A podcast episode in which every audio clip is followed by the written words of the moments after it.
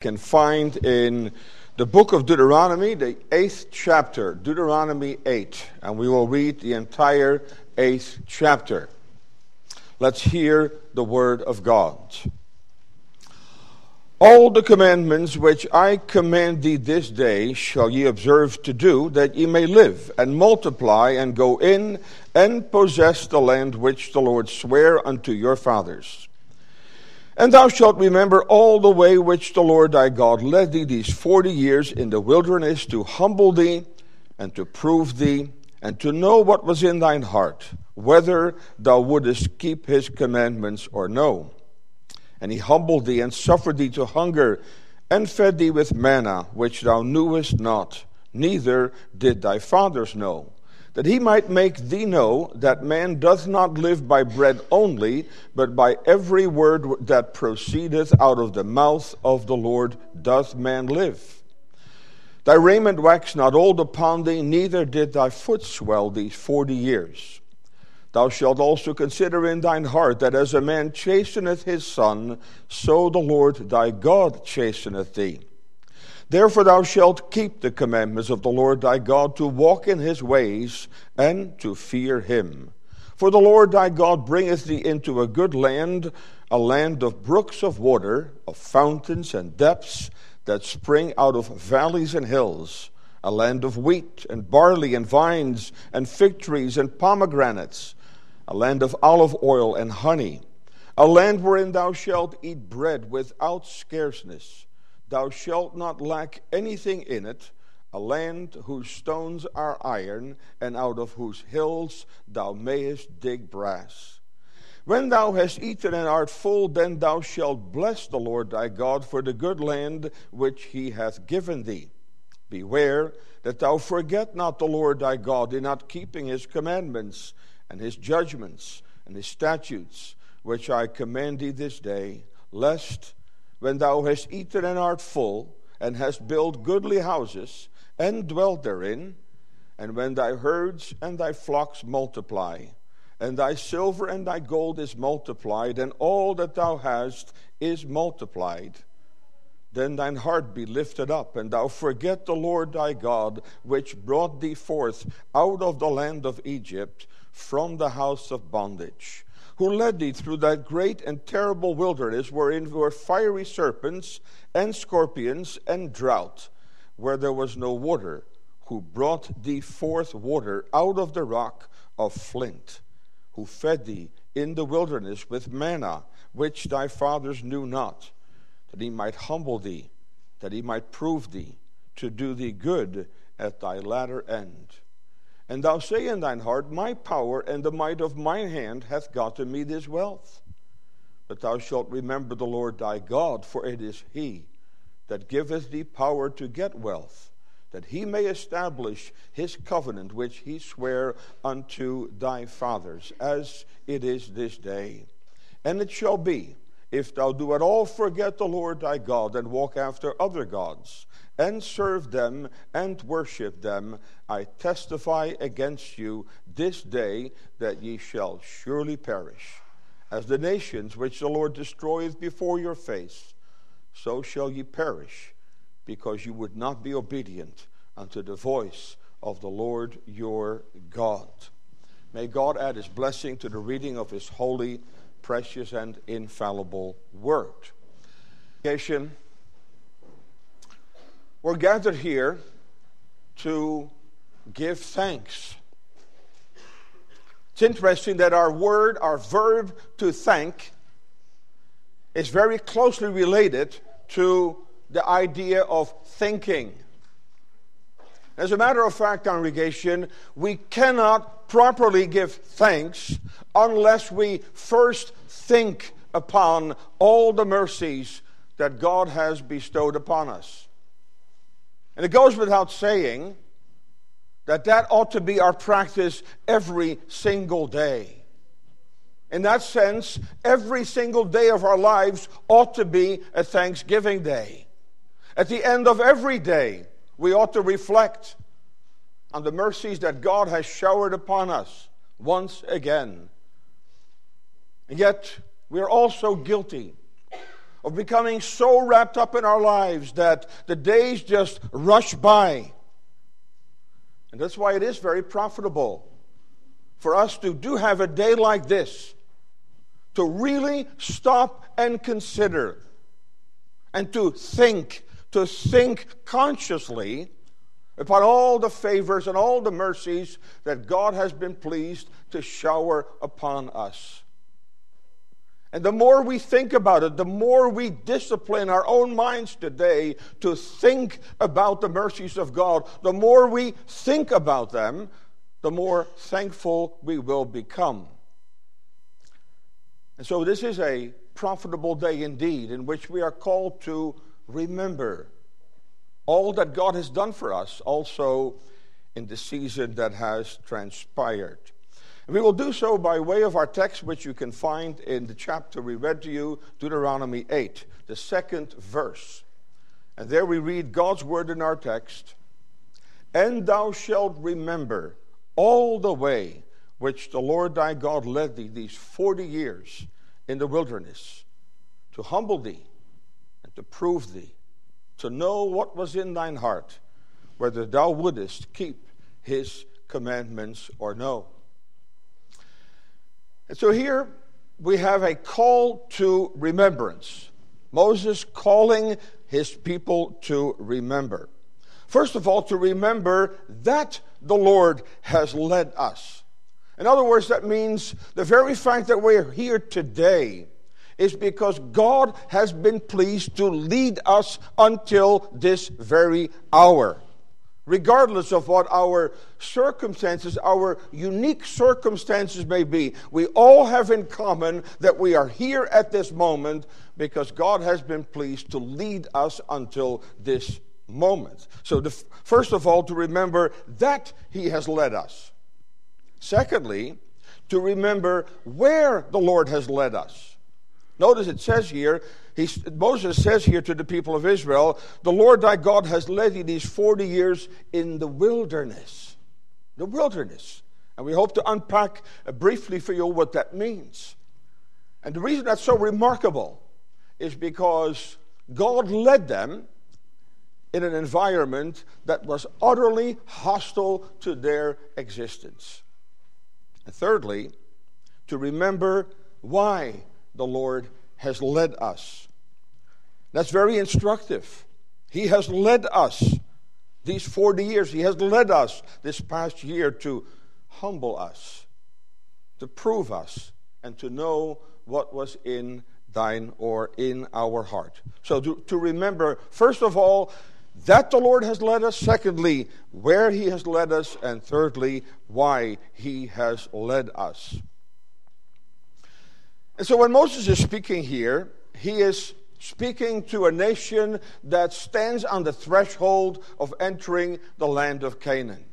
They have come this far after a 40 year journey through the wilderness.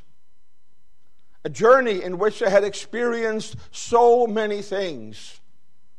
A journey that, in many ways, would not have made any sense to us if you would actually look at a map and you would draw a line to all the places where they have been, it would almost remind you of a little child scribbling on a piece of paper. And yet, it was the way in which God led them. And why did God lead them in this way? Why is the God who so dramatically delivered his people from the bondage of Egypt, who so dramatically led them through the Red Sea, why? Why did God sovereignly purpose that there would be 40 years from that moment until they would enter the land of Canaan? Many years ago, I heard a beloved brother in the ministry, Reverend Maurice Roberts, make a statement I've never forgotten. And he said this It took a few days for God to lead Israel out of Egypt. It took him 40 years to get Egypt out of Israel. In other words, that 40 year journey is symbolic of the life of sanctification. And so the, the people who had been redeemed by God miraculously, who had been redeemed by them, were yet in many, many ways like the very people from which they came. These people had never known anything else but the land of Egypt. And that became very evident in their conduct, in their behavior, how often they misbehaved. And so it took God 40 years to get Egypt out of Israel. And that's the story of every believer. That's the life of sanctification, a life in which we have to die to our old self, a life in which we must be conformed to the image of the Lord Jesus Christ. So at the end of this 40 year journey, as they now stand ready to enter the land of Canaan, they would cross the Jordan about 70 days after this particular occurrence. Moses feels called upon, led by the Holy Spirit, to thoroughly review the entire body of revealed truth that God had given to the people of Israel. After all, there were many who stood there who had not experienced the amazing uh, redemptive moment when they were delivered from the bondage in Egypt. And Moses was very concerned that this generation would not fully grasp what God had done for them. He was very concerned that they would forget the mighty deeds of God. And therefore, now he calls them to remember. Remember all the way which the Lord thy God has led thee. A congregation, as I begin, and I will say this again, how necessary it is for us to be thus exhorted we are so inclined to forget the Lord and all his benefits. We're very good at remembering our afflictions and our trials.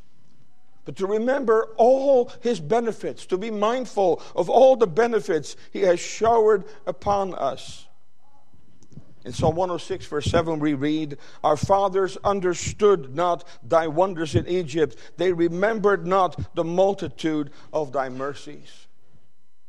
And in Psalm 103, which we just sang together, David exhorts himself when he says, Forget not all thy benefits. And so may God so bless us today as this day and this service compels us to stop and consider and to remember, to reflect upon this year and this season that has gone by, and to consider all that God has done for us, to store up in us a lively impression of the astounding mercy of God bestowed upon us and our children. To realize that everything we have, everything we have received, is but mercy alone. And mercy, of course, uh, even our children would know that when we talk about the mercy of God.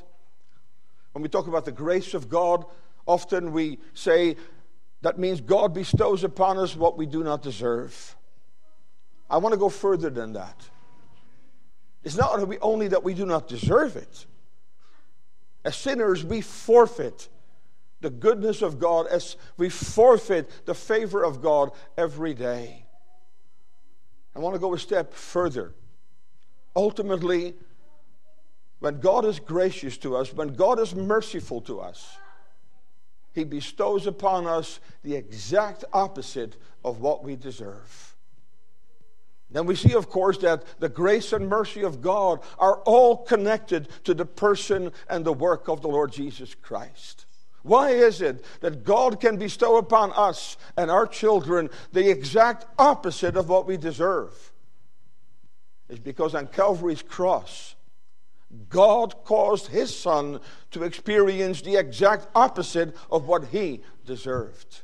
He who was without sin, he who knew no guile, he who was holy, harmless, undefiled, yet he was made sin, who knew no sin, in order that in and through him God can be gracious to sinners like us. And that means that all the mercies, that we have experienced in the year that has transpired cannot be divorced from the cross, can only be understood in light of the cross. God has been gracious to us. God has been gracious to you for Christ's sake and for Christ's sake alone. And that's where we need to end. So it's beautiful here that Moses says, Remember all the way which the Lord thy God has led thee. We see that beautiful and precious name of God in capital letters. Boys and girls, you probably have learned from your teachers that when you see that name in capital letters in the Bible, it's always a translation of that wonderful Old Testament name of God, the name Yahweh. That's the special name by which he revealed himself to Israel. That name Yahweh, which means I am that I am. That name Yahweh, which unveils to us the glorious character of God. That name in which God opens his heart to sinners. That name which is inseparably connected to the Lord Jesus Christ, who was Jehovah in the flesh, Yahweh in the flesh. And so when we see that name in the Old Testament, we always need to pause and consider. Because that name Yahweh is God's gospel name. It embodies everything the gospel has revealed. And all of that comes to full revelation in the person and the work of the Lord Jesus Christ. And notice how Moses addresses the people. He says here, The Lord thy God. Emphasizing that special personal relationship between Yahweh and the people of Israel. A congregation, that's a very, a very simple statement. But there is no greater privilege for a sinner to be able to say that that God Yahweh, that that God is also my God. So I want to ask you this morning as you are gathered here, are you able to say that by the grace of God? That this God, for Christ's sake, is your God. For that's the very essence of all true religion. God is a God who has eternally purposed to bring sinners into a personal relationship with Himself. That's why the psalmist says in Psalm 146 Happy, happy is he that has the God of Jacob for his help, whose hope is in the Lord his God. And my dear friend, if by the grace of God you can say today, in spite of who I am and remain in myself, in spite of who I have been in this past year, by the grace of God, I may say today that this God is also my God for Christ's sake. And I would like to emphasize, congregation, and I don't think I have to emphasize it. To be able to say that, that this God is your God, is the blessing of all blessings. That's it. That's why Martin Luther famously said, the essence of true religion all boils down to personal pronouns. To be able to say, This God is my God for Christ's sake. To be able to say, I am united to this God, I am reconciled to this God. But it also testifies of Yahweh's astonishing faithfulness to this nation, to this people. Because then, these 40 years in which you led them, and the, the, the, number 40 in Scripture is the number of testing, these 40 years are an unbroken record of God's astonishing faithfulness to this people. Never once did he betray that relationship. Never once did he do anything that would contradict the statement that, uh, that Moses makes here. But you know very well that over against the astonishing record of God's faithfulness, of his covenant loyalty, over against that was the, the tragic record of Israel's unfaithfulness. And so Moses, no doubt, wants them to remember that as well. He wants them to be humbled at this moment. That they have arrived at this point in their history in spite of their wretched track record, in spite of who they have been, in spite of all their murmuring, all their complaining, all their rebelling, all their misbehavior of which they were guilty during those 40 years. In spite of it all, there they stood, ready to enter the land of Canaan. Oh, what a faithful God he had been. Oh, remember all the way which the Lord has led thee these 40 years. The congregation, that's what we need to do as well. The word remember, the English word remember, is actually a very interesting word. What it actually means is that you literally put all the pieces together of a body. You, you put together all the members, put all the pieces together. And when you put all the pieces together, when you consider all the blessings God has bestowed upon you, all the mercies, how could we not be humbled and brokenhearted at a time like this? So when we look upon the year that has, that has transpired, Tell me, my dear friends, has there been a single day this past year that your needs have not been met? Deuteronomy 2, verse 7, in the beginning of this book, we read this For the Lord thy God has blessed thee in all the works of thy hand. These 40 years, the Lord thy God has been with thee. Thou hast lacked nothing. Is that not true for us? We have lacked nothing more than that. We have, we have grown accustomed to such an extraordinary level of prosperity that we fail to realize how amazing it is that from day to day God provides for us, that from day to day He preserves us.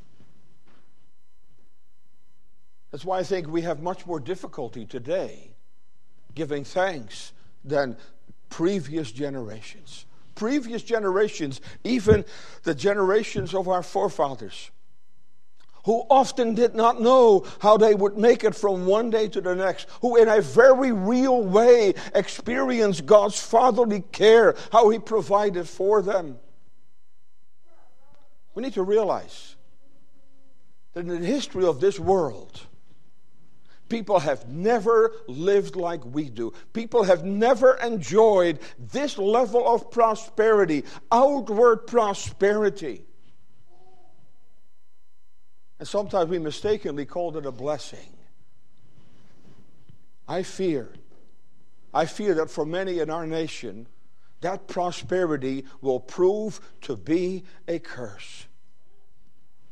A prosperity that has corrupted us in so many ways.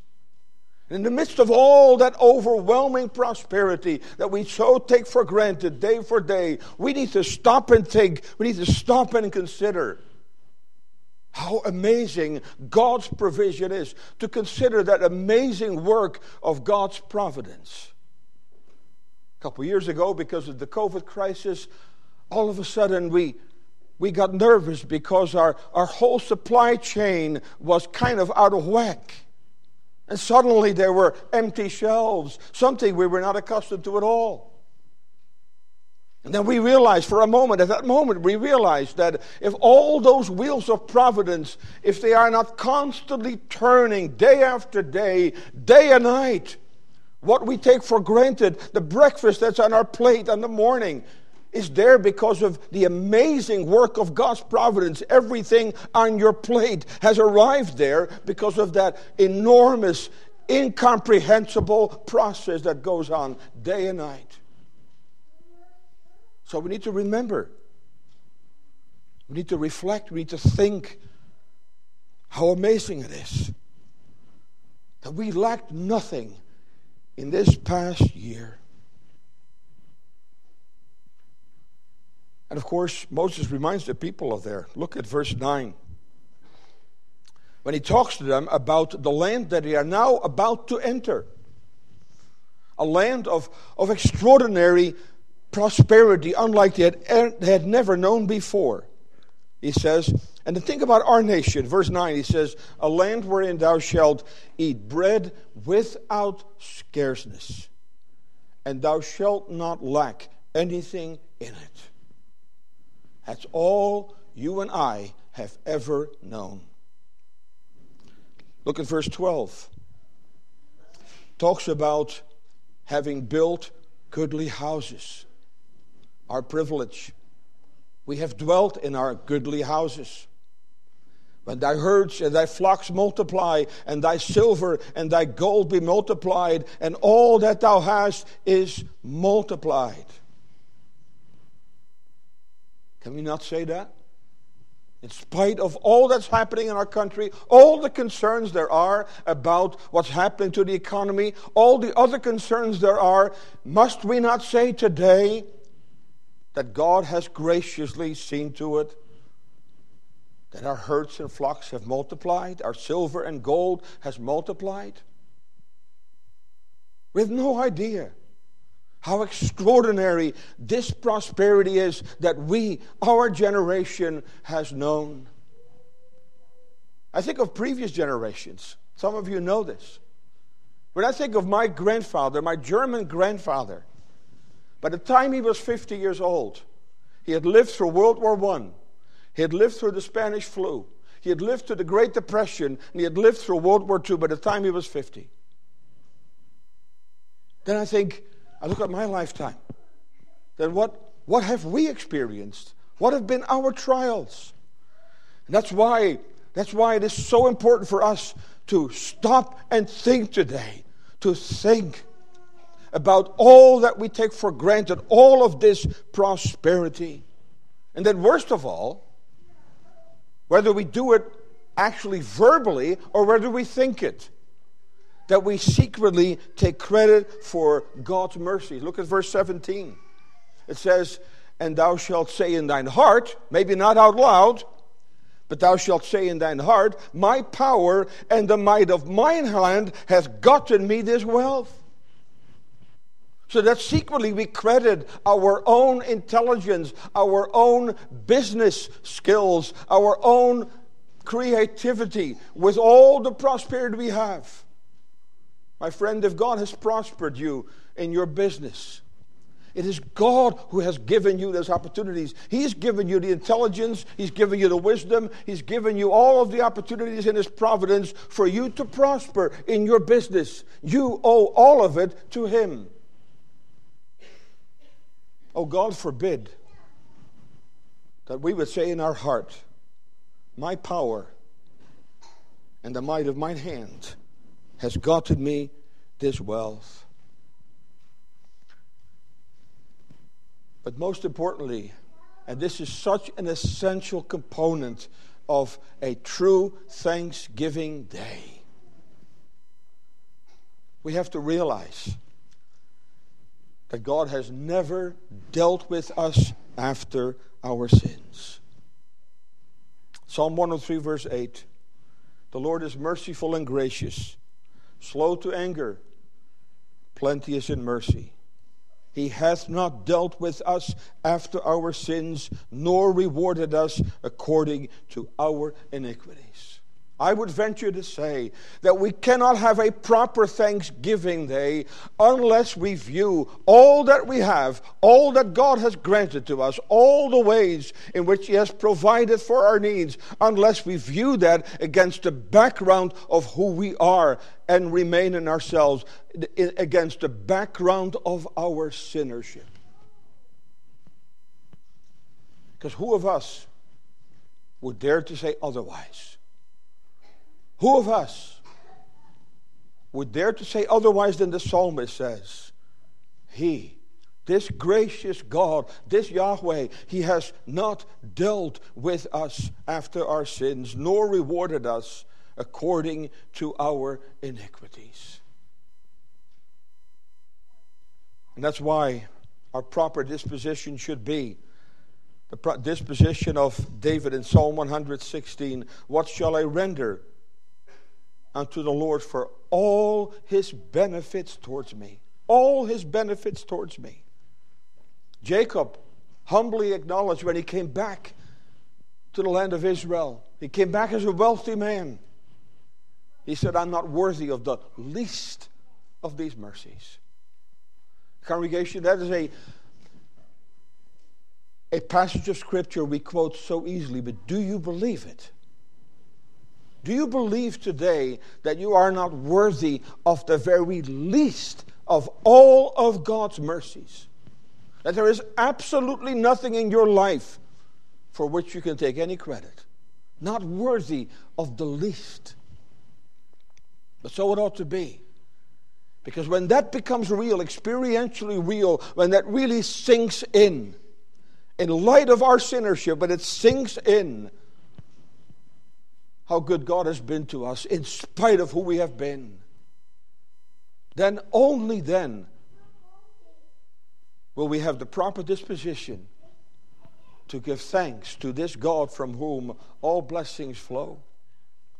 But not only where, not only that He has led us, where He has led us, and I have to be brief here, in the wilderness. Congregation.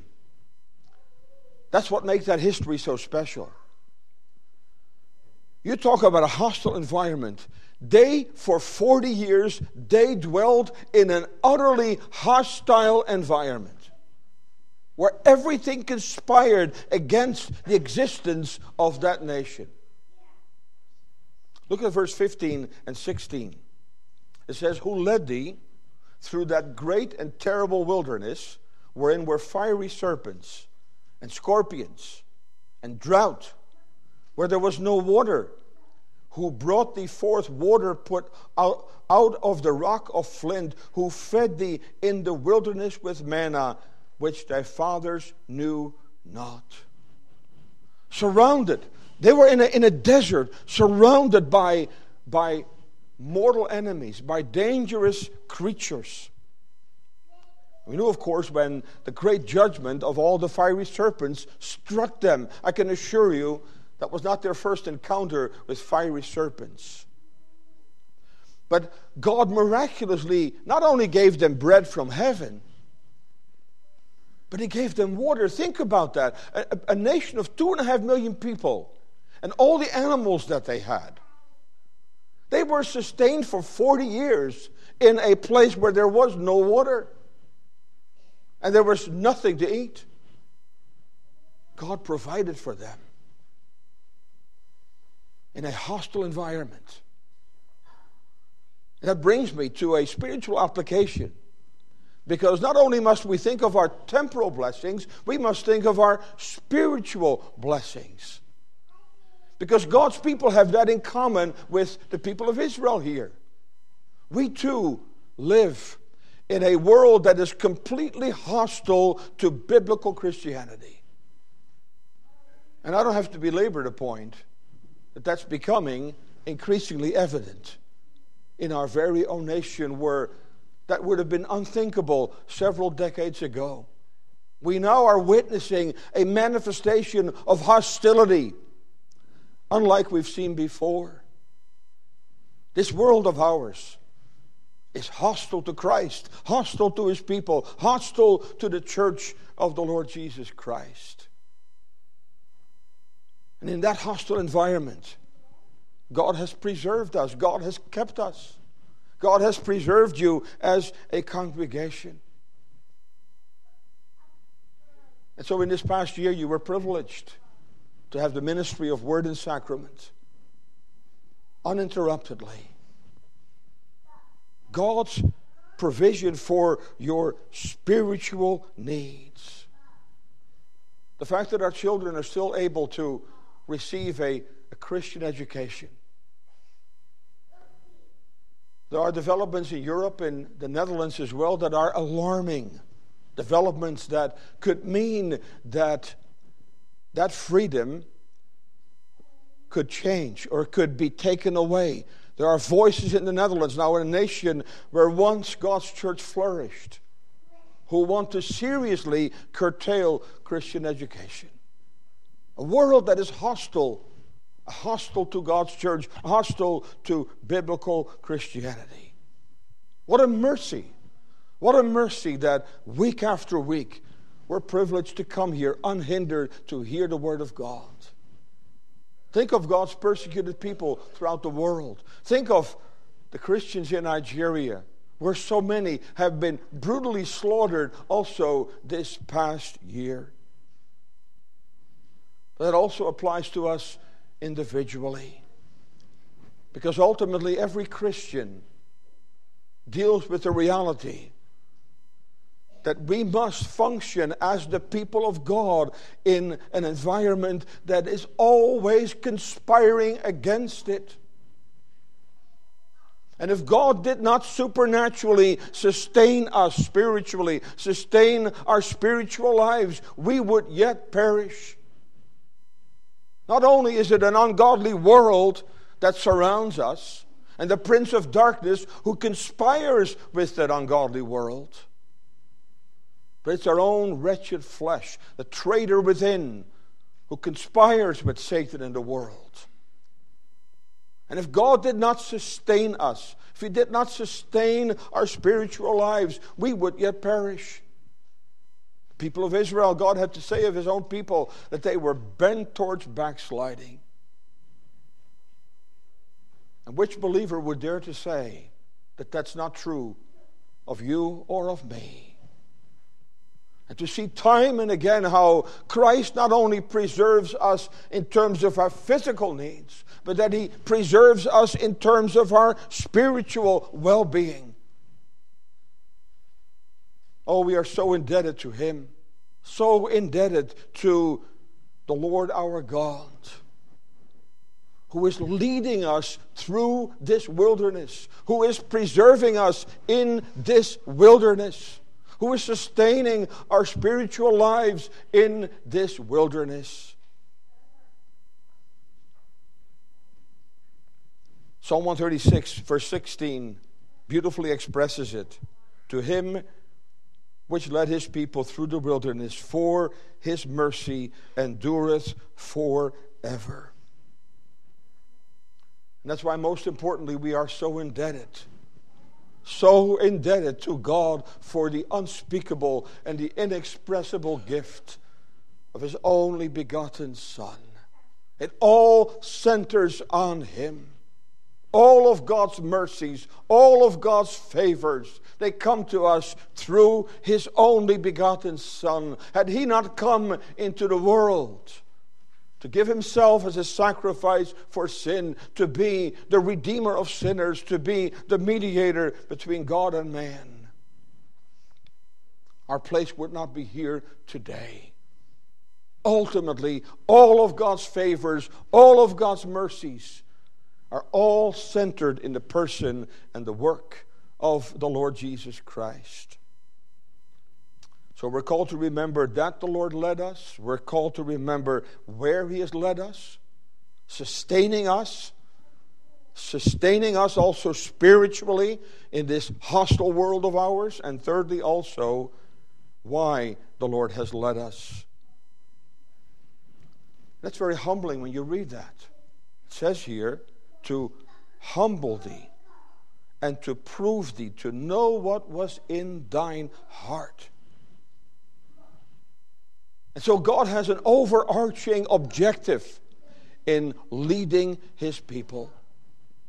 When Paul says that in Romans 8 that all things must work together for good to them that are called according to God's purpose, then he describes what that good is, namely that we might be conformed to the image of God's Son.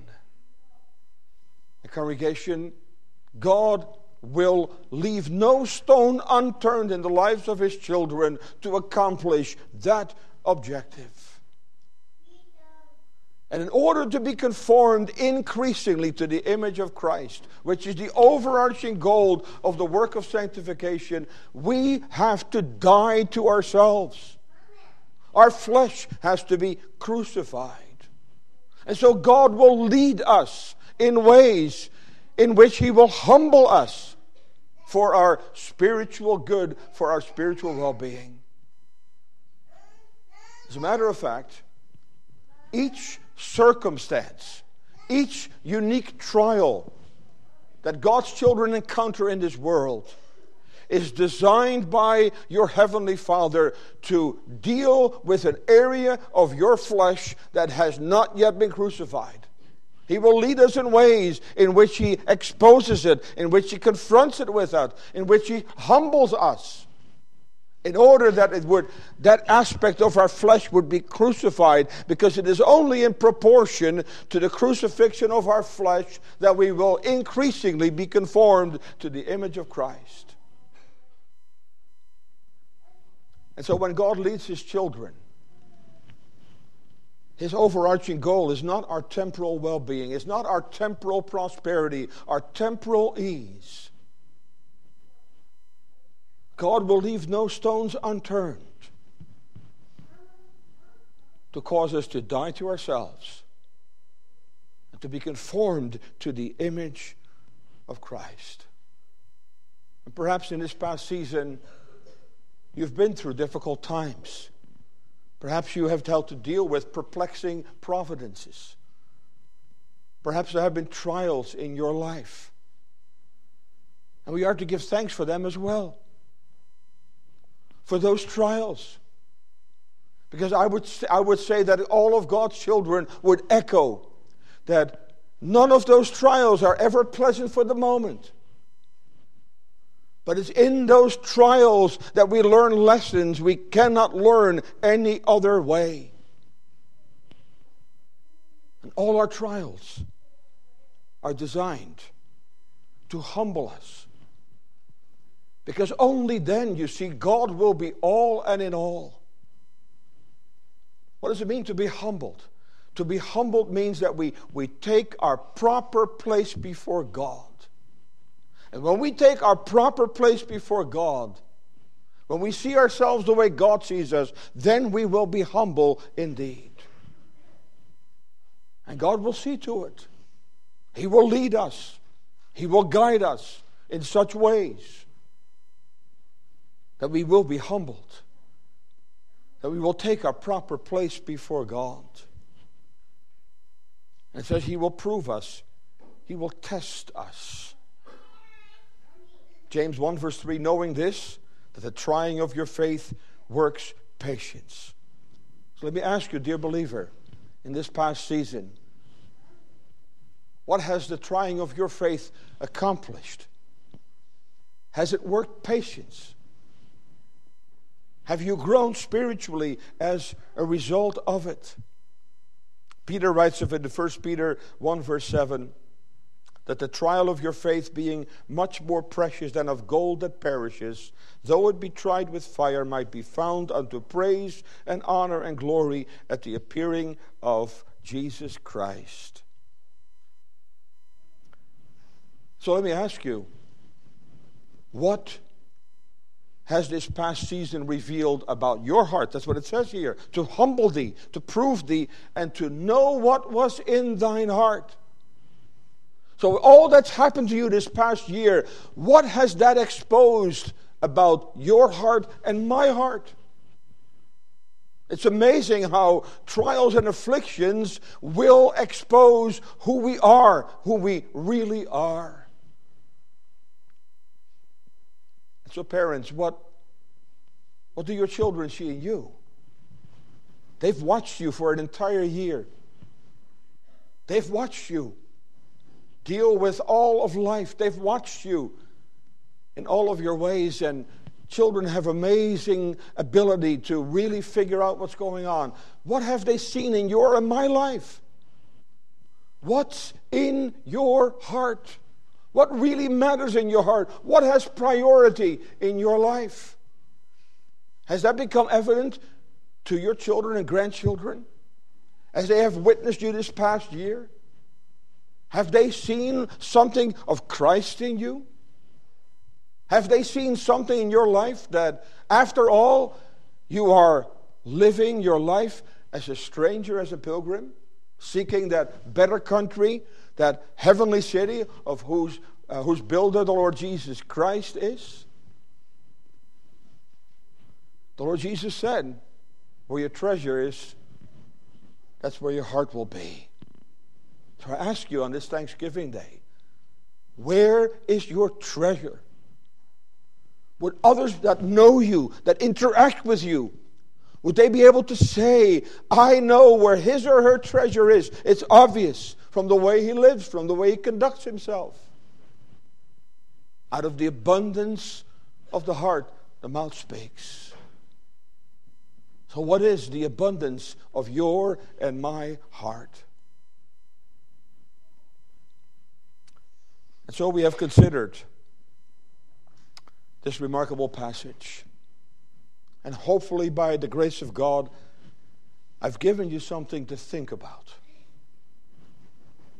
And I'm hoping and praying that as you think about what I've tried to communicate to you today by way of this passage, that your thinking will lead to true thanksgiving. That the words of Psalm 115 would not just be an empty phrase, but that we would say, Lord, not unto us, not unto us, O Lord, but to thy name be glory.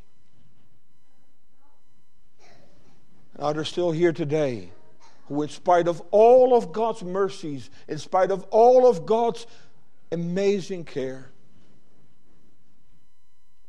who are still on a pathway that will lead to everlasting perdition. And they're still here today who have yet refused to bow the knee to King Jesus, the Lord Jesus Christ. And they're still here today who are unconverted because of their unbelieving heart who, in spite of all the words that have come to them, all the messages that have been preached to them, yet refuse to be persuaded and to humble themselves before God.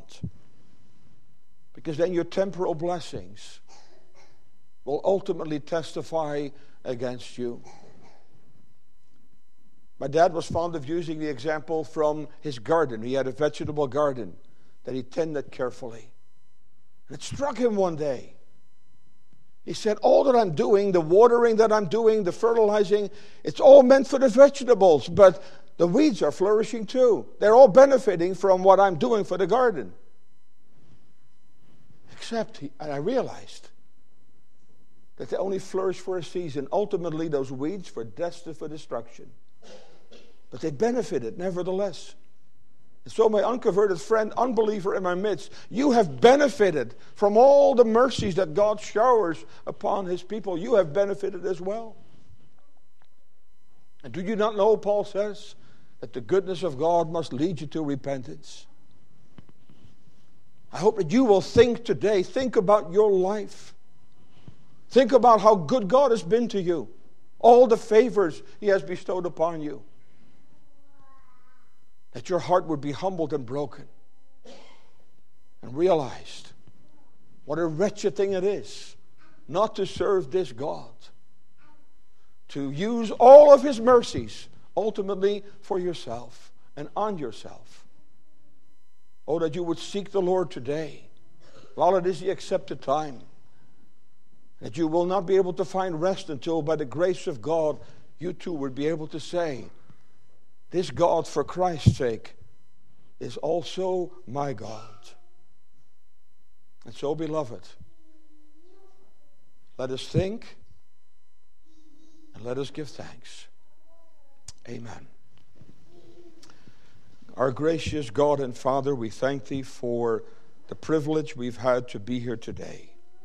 Use Thy word to, to bring forth in us genuine thanksgiving a, a thanksgiving that will recognize who thou art in Christ, but also when we view all of thy mercies against that extraordinary reality that thou hast never dealt with us according to our sins.